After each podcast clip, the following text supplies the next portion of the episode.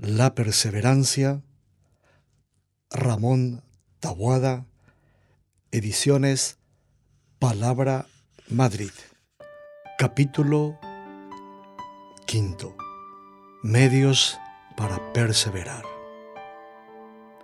A lo largo de estas páginas estoy tratando no tanto de arrancar una primera decisión que ya hemos tomado una vez, como de animar a mantenernos en ella con perseverancia, a través de las repetidas y libres decisiones exigidas continuamente por la respuesta a nuestra vocación de cristianos. He señalado los obstáculos que a menudo se nos presentarán en el terreno en que nos movemos y es mi deseo esfozar ahora los medios para apuntalar la perseverancia en nuestra lucha contra el enemigo. Primero, formación que dé profundidad.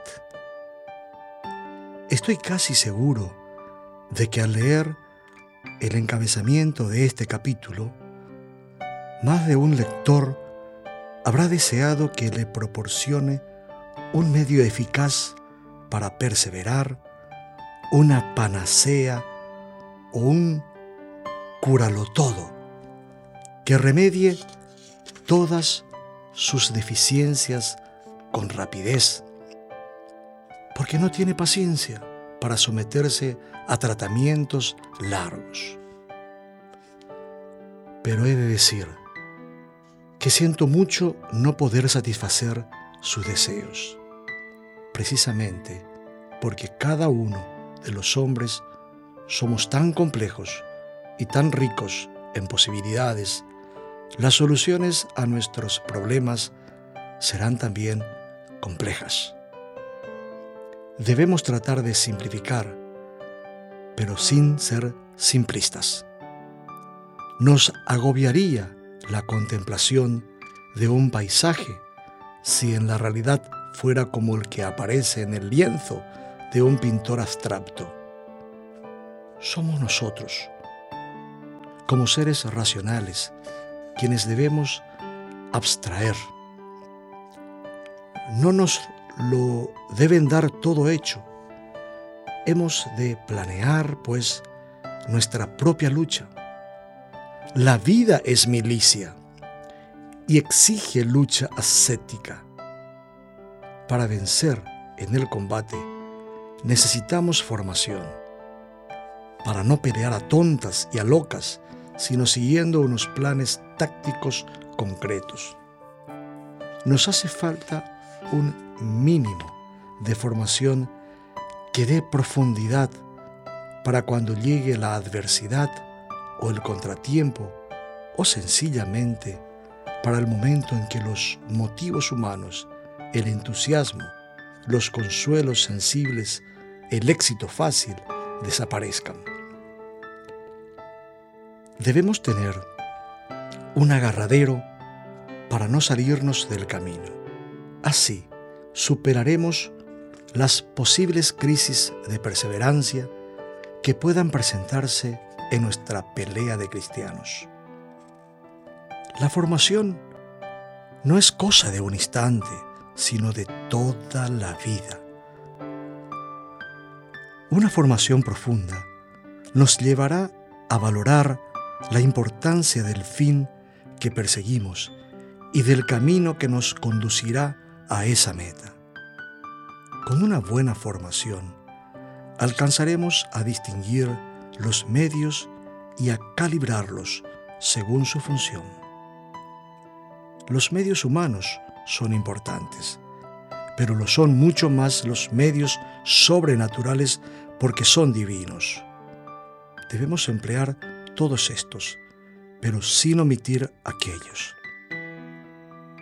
Cuando viajamos en un avión y somos legos en materia aeronáutica, ordinariamente nos asustamos a la menor anormalidad en el vuelo y permanecemos en vilo hasta tanto no nos expliquen lo que sucede. En una ocasión, cuando volaba en un precioso día de sol, con aislados copos de nubes, me quedé sorprendido al observar que por la parte delantera de nuestra cabina se iba filtrando un humo blanco que no olía a nada. Al poco rato se desvaneció esa pequeña humareda y entonces pude preguntar al comisario de vuelo el porqué de aquel fenómeno para mí tan extraño. Es que ha entrado un poco de niebla, me explicó medio en broma, sin darle ninguna importancia. No sé por dónde podría habérsenos colocado aquel pedazo de nube, y su explicación no me convenció.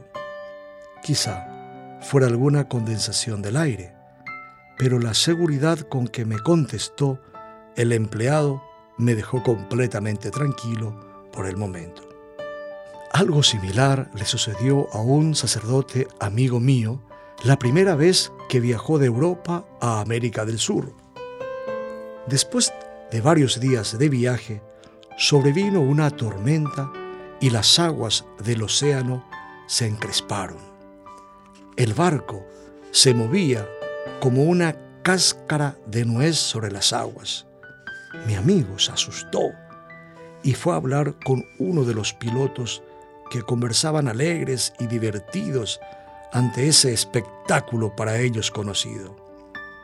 Uno de ellos le dijo, mire padre, ¿usted ha visto hundirse una botella vacía y tapada cuando flota en el agua? Pues un barco es lo mismo que una botella. No tenga miedo, que no se va a hundir por grande que sea el oleaje mi amigo se tranquilizó y se unió a la alegre conversación de los marinos. En la lucha ascética no cabe que nos limitemos a recibir unas leves indicaciones, unas nociones de catecismo aprendidas en la infancia o poco asimiladas, y la más de las veces olvidadas, no son una base suficiente para nuestra vida espiritual si el médico responsable no deja de leer las revistas especializadas de su profesión ni de estudiar los nuevos medicamentos que aparecen continuamente en el mercado, o si el hombre de negocios está siempre al día en los asuntos de su ramo. ¿Por qué? En este gran negocio de nuestra alma, no vamos a tratar de adquirir todos los conocimientos doctrinales necesarios? como hombres y como cristianos, debemos crecer en todos los aspectos. Supongamos que el cuerpo va creciendo, pero no así todos sus miembros. Bastaría que uno de ellos quedara atrofiado para que resultase un cuerpo deforme. Asimismo, si creciera nuestra cultura y la formación intelectual y humana, pero quedara anquisolada nuestra formación doctrinal religiosa, también estaríamos deformados como tantos y tantas. Un punto importante que debemos conocer es de la intervención de Dios, del Espíritu Santo, a través de la gracia y sus dones, por una parte, y de otra parte, la colaboración o correspondencia nuestra que Dios nos pide. He señalado más arriba dos obstáculos para la perseverancia, el desaliento y la sensación de fracaso, que tienen su origen en buena parte en una falta de valoración de la actuación de Dios y de la actuación humana. ¿Cuántas veces los hombres sobrevaloran su esfuerzo personal, olvidándose de la aportación divina, que es la mayor y principal? Jesús mismo ha dicho, sin mí nada podéis hacer. Otros, en cambio, quieren que Dios lo haga todo, sin poner nada de su parte. En ambos casos, el resultado será un rotundo fracaso, que, si no se corta a tiempo, desembocará en el desaliento. Hemos de recordar que Dios es infinitamente justo y todopoderoso, para que No le tachemos alguna vez de injusto o incapaz, como hacen los que piensan que Dios nos ha impulsado a una lucha imposible. Al penetrar en este campo de las maravillas de Dios, caeremos en la cuenta de que Él ha planeado todas las cosas con la máxima perfección y el más cuidadoso esmero. Como en el ajedrez, el Señor juega con los hombres y con todas las circunstancias y acontecimientos. Comprobaremos que nos exige una lucha constante, que nos impulsa a vencer, pero que no corta de cuajo nuestras imperfecciones, errores y defectos, dejando así abierta una posibilidad a nuestras derrotas. Cuenta con nuestras limitaciones y nos suministra la gracia y todos los demás medios divinos para que siempre tengamos superioridad sobre el enemigo. Te reconoces miserable y lo eres, a pesar de todo, más aún por eso te buscó Dios. Siempre emplea instrumentos desproporcionados para que se vea que la obra es suya. A ti solo te pide docilidad.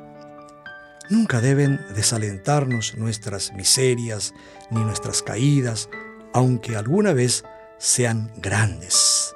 Si reaccionamos a tiempo, todavía podemos reemprender el camino y recuperar el tiempo perdido. Incluso podremos llegar a mejorar nuestra posición porque la comprobación práctica de nuestra flojedad nos hará más humildes. Reconoceremos mejor nuestra incapacidad y el poderío de Dios, y esto es ya una gran ventaja. Lo que Dios aporta, su gracia, es un don inmenso, infinito. Nuestra aportación es, por lo contrario, insignificante. Sin embargo, esa correspondencia nuestra supondrá para nosotros un gran esfuerzo por aquello de la ley que San Pablo veía en su cuerpo, que contradecía la ley de su espíritu y le sujuzgaba a la ley del pecado. Por eso se lamentaba, infeliz de mí, ¿quién me librará de este cuerpo de muerte? Pero el mismo Pablo encuentra la respuesta apropiada. ¿Quién me librará? La gracia de Dios por los méritos de Jesucristo. Necesitamos conocer la táctica y los planes de Dios para no desanimarnos. Si nos vemos llenos de defectos, nos consolará el pensamiento de que Dios tendrá que ayudarnos más para que tengamos siempre ventaja en las batallas de nuestra vida interior. Segundo, esfuerzo por vivir las cosas pequeñas. Hacerlo todo por amor. Así no hay cosas pequeñas, todo es grande. La perseverancia en las cosas pequeñas por amor es heroísmo. Es notable ver la tendencia que todos, de una manera u otra, tenemos a buscar lo grande, lo llamativo. Y esto no solo en las cosas humanas. ¿Quién no se ha imaginado héroes o heroína de alguna novela de aventuras? Sino también en la vida interior, incluso en el sacrificio y en la penitencia. ¿Cuántos se dejarían enclavar en una cruz ante la mirada atónita de millares de espectadores, no saben sufrir cristianamente los alfilerazos de cada día. Piensa entonces, ¿qué es lo más heroico? Con la doctrina evangélica de la fidelidad en lo poco. Fidelis in minimo in pausa fidelidis. Se nos abre a todos los hombres un inesperado panorama. Podemos ser héroes y lo seremos si perseveramos en las cosas pequeñas, haciéndolas por amor, santificándolas.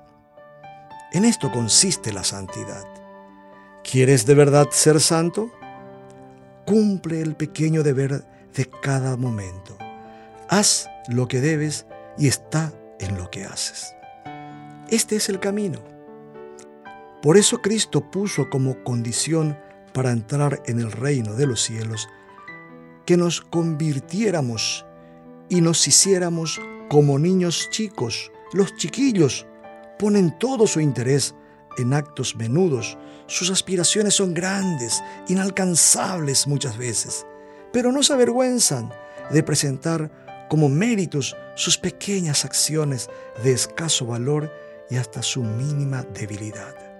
Somos los grandes, los más propensos a cansarnos de lo pequeño, de lo diario, porque establecemos proporción entre nuestros medios y el objetivo que tenemos que alcanzar. Y nos equivocamos, porque la desproporción es evidente. Y Dios tiene otras medidas.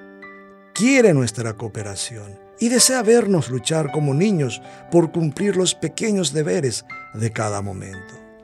Después, se vuelca en gracias y en medios cuando en el ardor de nuestra pelea con el enemigo podría parecer que se nos está terminando las municiones y los pertrechos. Una clara dificultad que se nos presentará al querer perseverar en las cosas pequeñas es la facilidad con que, más o menos conscientemente, pasamos a descuidarlas, menospreciarlas o acaso despreciarlas. La Biblia nos relata en el segundo libro de los reyes la curación milagrosa de Naamán, jefe del ejército del rey de Siria. Siendo leproso, deseaba curarse por todos los medios y no lo conseguía. Hasta que un día, a través de una cautiva hebrea, supo de la existencia en tierras de Israel de un gran profeta llamado Eliseo. El general, al término de un largo viaje realizado en una espléndida carroza y acompañado de su séquito, esperaba que el profeta Eliseo saldría a su encuentro para curarle. Pero no fue así. Envió el profeta un mensajero para decirle, lávate siete veces en el Jordán y recuperarás tu carne y quedarás purificado. Naamán se irritó y se marchó diciendo, ¿acaso nuestros ríos de Damasco, el Habaná y el Parpar, no son mejores que todas las aguas de Israel? Menos mal que sus servidores, más prudentes, le convencieron con este argumento. Si el profeta te hubiera exigido una cosa difícil, ¿no la habrías hecho? Pues cuanto más habiéndote dicho solamente, báñate y quédate puro. Naamán obedeció y se curó. Si nos examinamos con cierta hondura, comprobaremos que son muchas las veces en que habremos menospreciado la pequeñez de las cosas como el general de Naamán. Creíamos que venceríamos en lo grande, en lo visible, en lo llamativo. Pero estos no son los criterios de Jesucristo. Él hace las cosas a lo grande, manifiesta su poder divino algunas veces, pero puntualiza perfectamente el valor de lo pequeño. Da de comer a millares de personas con unos pocos panes y unos pocos pececillos, y sin embargo hace recoger luego los mendrugos de pan para que no se pierdan. El maestro sabe conjugar la grandeza de ánimo, la magnanimidad y la magnificencia con el cuidado perseverante de las cosas chicas. Así nos los enseña. No se construye un edificio sino llevando a cabo día a día lo que está diseñado en numerosísimos planos. La solidez y la belleza de la construcción dependerán de haber cuidado, todo hasta el último detalle. Del mismo modo, no se derrumbará un edificio, sino con el correr del tiempo cuando, pasados muchos años de abandono, los elementos físicos van realizando su obra destructora. Ha sido dura la experiencia, no olvides la lección. Tus grandes cobardías de ahora son, está claro, paralelas a tus pequeñas cobardías diarias. No has podido vencer en lo grande porque no quisiste vencer en las cosas pequeñas. Se trata de que amemos las cosas pequeñas, no las despreciemos ni las tengamos en menos, sino apreciémosla en su inmenso valor. Ellas componen, por decirlo así, la materia prima de nuestra santidad. Si perseveramos en lo pequeño, por amor, llegaremos a la meta. Seremos santos. Tercero, deportividad en la lucha ascética. Es posible que a veces nos hagamos esta reflexión. Lo pequeño y repetido tiene tan poco brillo, es tan poco lúcido, es tan monótono. De acuerdo. En sí, esas cosas pequeñas poco o nada valen. Cobran, no obstante, valor cuando detrás de ellas hay una meta que conseguir.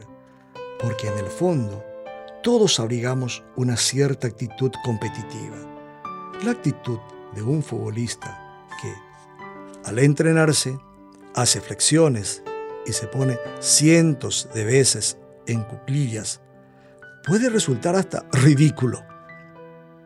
Pero no lo será si los que lo observan saben que esos ejercicios gimnásticos tantas veces repetidos mantienen en forma al deportista y le facilitan el éxito en el terreno de juego. Durante su intensa labor apostólica, muchas veces recordaba Monseñor Escribá de Balaguer que la lucha ascética es un deporte sobrenatural y no algo negativo. Se apoyaba en la doctrina de San Pablo que, con gran sentido de observación, el afán deportivo de los griegos y especialmente de los de Corinto a la lucha interior Así en camino escribió, para ti que eres deportista, qué buena razón es esta del apóstol. Necitis quod it qui in stadio corum omnes quiden currun, sed unus absipit bravium, sicurriti ut comprendatis. ¿No sabéis que los que corren en el estadio, aunque todos corren, uno solo se lleva el premio? Corred de tal manera que le ganéis. Con este espíritu deportivo nos resultará más estimulante la lucha y aumentará nuestro optimismo y nuestra confianza en llegar algún día a alcanzar la meta final. Por el contrario, la alegría desaparecerá en nuestra vida espiritual cuando dejemos de lado este sentido deportivo de nuestra lucha ascética. Entonces la piedad se convertirá en una pesada carga de prácticas tediosas, el trabajo en algo que no hay más remedio que hacer, pero que podríamos abandonar ante cualquier excusa, el sacrificio en ejercicio desabrido y molesto, el apostolado en obligación pesada que contraría nuestra comodidad. Del filósofo Diógenes cuenta un biógrafo suyo. La siguiente anécdota a unos que le dijeron, Viejo eres, aminora el trabajo. Diógenes le respondió, Vamos, pues si yo corriera un largo espacio y estuviera ya cercano a la meta, ¿no debería entonces aligerar el paso en lugar de remitirlo? La perseverancia no debe tener límites negativos. Es afirmación, ilusión en la victoria que Dios nunca niega a quien de luchar esforzadamente. Consecuencia de este espíritu deportivo es el saber perder con elegancia, es decir, aceptar nuestra miseria y experimentar en nosotros la verdad de aquellas palabras del Señor. Sime nihil potestis facere. Sin mí no podéis hacer nada. Las derrotas parciales no pueden enfriar nuestra esperanza en el éxito final. El mismo Cristo ha prometido, el que persevera hasta el fin, ese será salvo. Cuarto, consideración de que somos hijos de Dios. En la lucha ascética, tomada como un deporte sobrenatural, jugamos con una gran ventaja. Quien va a arbitrar nuestro esfuerzo es el mismo Dios. Y Dios es nuestro Padre. Pero además de árbitro, quiere ser el director técnico de nuestra preparación deportiva. ¿Y quién mejor que nuestro Padre Dios va a poner tanto cariño en aconsejar, ayudar y corregir a sus hijos? Con toda paciencia nos irá mostrando las dificultades del terreno y la táctica del enemigo, el diablo. Luego, nos dará abundantes medios para vencer esas dificultades. Con la confesión, limpiará nuestras heridas y nos renovará por dentro. Con la comunión sacramental nos regalará sobrado alimento. Se da Él mismo para que le comamos y así nos fortalecerá para la nueva prueba.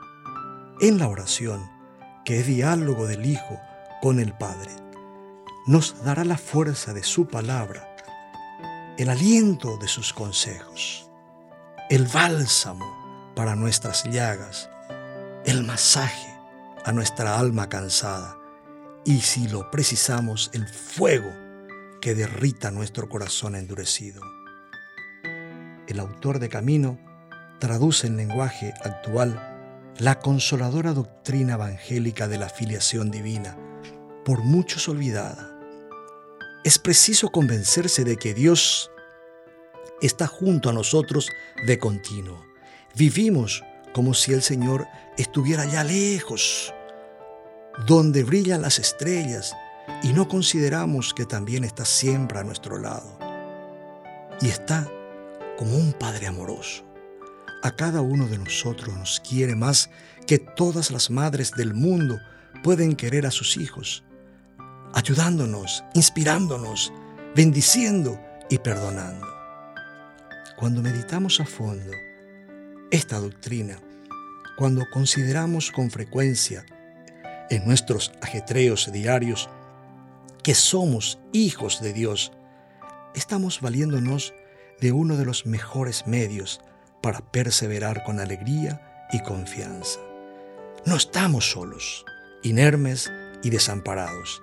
El Señor nos acompaña en constante actitud de apoyo y nos proporciona los medios para salir airosos preciso es que nos empapemos, que nos saturemos de que Padre y muy Padre nuestro es el Señor que está junto a nosotros y en los cielos.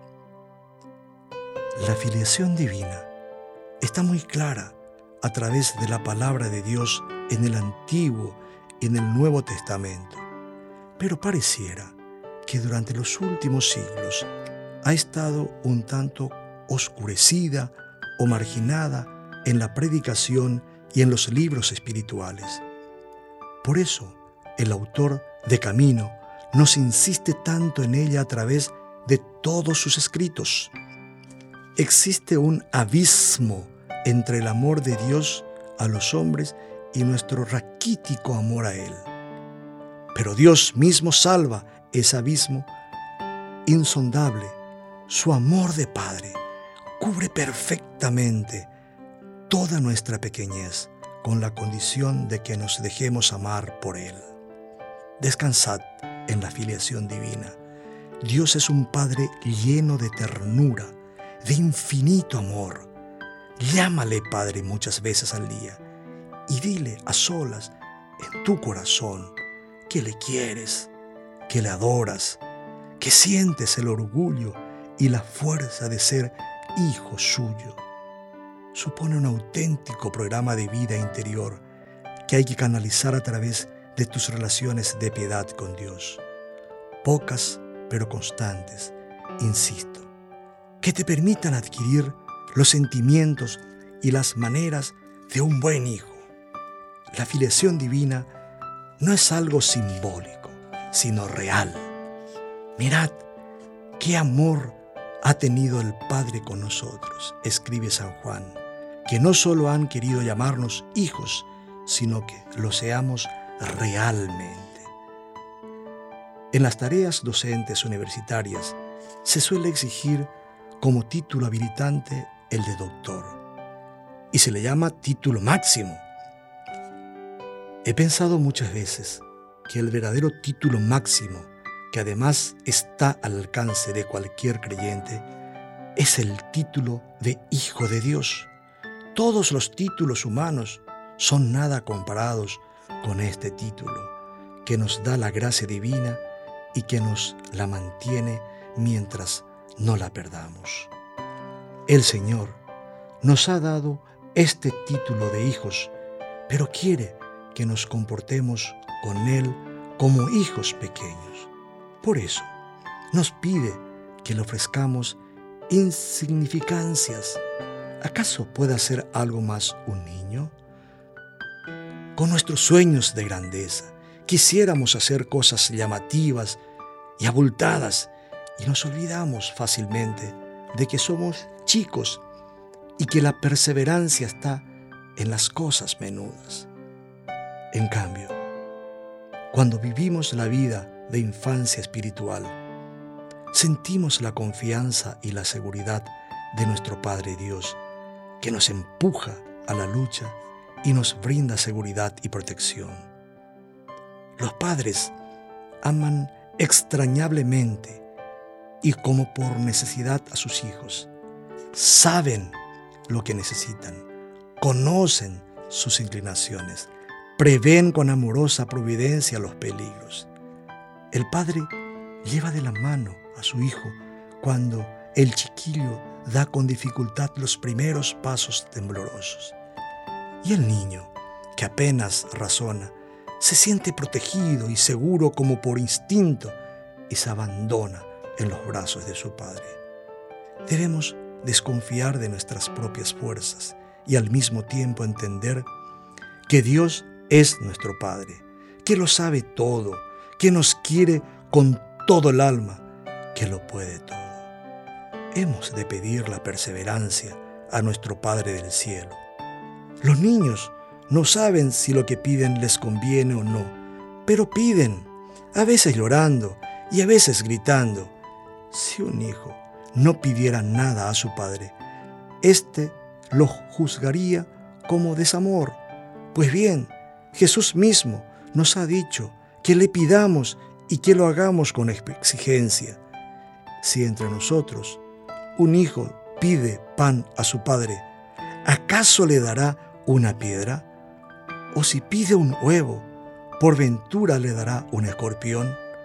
Pues si vosotros, siendo malos como sois, sabéis dar cosas buenas a vuestros hijos, cuánto más vuestro Padre que está en los cielos dará el Espíritu bueno a los que se lo piden, comenta San Juan Crisóstomo. No es posible hablar de no recibir tratándose de Dios, porque tanto como la bondad supera a la maldad, así su amor supera al de todos los padres. Debemos pedir, pues, el Espíritu bueno para poder perseverar en el camino y pedirlo con insistencia, como hacen los niños. Perseverar. Un niño que llama a una puerta llama una y dos veces y muchas veces y fuerte y largamente, con desvergüenza. Y quien sale a abrir ofendido, se desarma ante la sencillez de la criatura inoportuna. Así, tú con Dios. Puede suceder que pidamos a Dios cosas buenas, pero a nuestro modo y según nuestro criterio, que en ocasiones no coincidirá con el Señor. Entonces deberíamos igualmente alegrarnos tanto si recibimos como si no lo que pedimos, porque hemos de ver siempre la mano de nuestro Padre del Cielo que quiere para nosotros lo mejor. ¿Pediste y no recibiste? Decía San Agustín, fiate del Padre, si te conviniera, te lo habría dado. Pero si pedimos con tozudez el Espíritu bueno, de seguro que Dios nos los va a dar porque nos lo ha prometido en el Evangelio y su palabra nunca puede fallar. Digámosle a la Virgen Santísima, Madre de Dios y Madre nuestra, que nos enseña a tratar a Dios como hijos suyos, como también Jesús la trató a ella en sus años de infancia y de juventud en Nazaret. Quinto, darse en el apostolado. Una vez que nos hayamos metido por las sendas de la vida interior y seamos conscientes de que solo cobrará sentido nuestra vida humana cuando la llenemos de Dios, entonces brotará en nosotros el afán de hacer algo por los demás. Ese algo no será solo una ayuda material, deberemos ir más lejos. La obligación de hacer apostolado urge a todos los cristianos como consecuencia del mandatum novum, aquel mandamiento que Cristo dio a sus apóstoles en la última cena. Un mandamiento nuevo os doy, que os améis unos a otros como yo os he amado. Y lo que más vale en los otros es su alma. Por eso, aparte de las obras corporales de misericordia, dar de comer al hambriento, de beber al sediento, vestir al desnudo, etc. Lo que debe importarnos en primerísimo lugar es hacer el bien espiritual a los que nos rodean. El Concilio Vaticano II nos ha confirmado este deber apostólico de todos los cristianos, los laicos congregados en el pueblo de Dios y constituidos en un solo cuerpo de Cristo, bajo una sola cabeza, cualesquiera que sean, están llamados a ser miembros vivos, a procurar el crecimiento de la Iglesia y su perenne santificación con todas sus fuerzas. Santo Tomás de Aquino, como de pasada, nos da una escueta definición del apostolado. Tradere alits contemplata entregar a otros las cosas contempladas. Si hemos descubierto algo importante en nuestra vida, es lógico que estemos impacientes por comunicarlo, haciendo así partícipes a los demás de nuestra alegría y de la propia experiencia. Por ello, al contemplar y tratar a Dios en la oración, aprenderemos muchas cosas que nos urge transmitir, entregar a otros para que se beneficien de ellas. Este apostolado se puede hacer en todo momento y lugar en el trabajo, en el descanso, al rezar y al divertirse, en la vida social y en la convivencia familiar. Para que se mantenga sin interrupción ese traditio, esa entrega, necesitamos vibración apostólica. Esta vibración nos la comunicará el Espíritu Santo si la pedimos, si nos aplicamos con dedicación verdadera al cumplimiento de nuestros deberes de Estado y si nos convencemos de la necesidad que la gente tiene de recibir sana doctrina. No podemos dormirnos. Si hemos recibido más que otros, es porque tenemos que dar más que ellos. hay que darse en el apostolado, pero sobre todo darse. Si no nos damos a Dios y por Él a los demás, nuestra vida cristiana deja de tener sentido y se dificulta grandemente la perseverancia. Qué tristeza tan grande la de algunos religiosos y sacerdotes que no han conseguido en su vida ninguna vocación.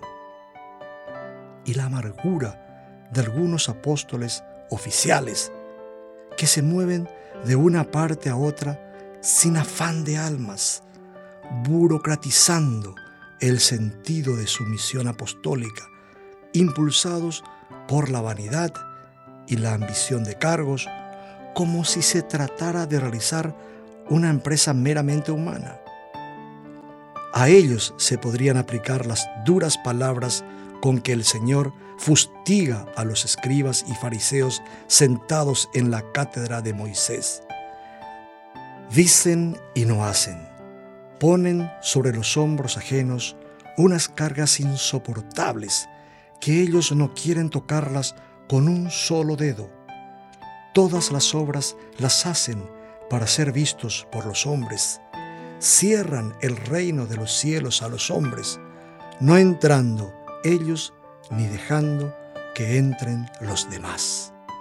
Por el contrario, el apostolado, al mismo tiempo que es consecuencia de una vida espiritual más intensa, entregar a otros las cosas contempladas facilitará también la perseverancia en la propia vida interior. ¿Qué aliciente puede tener una vida egoísta?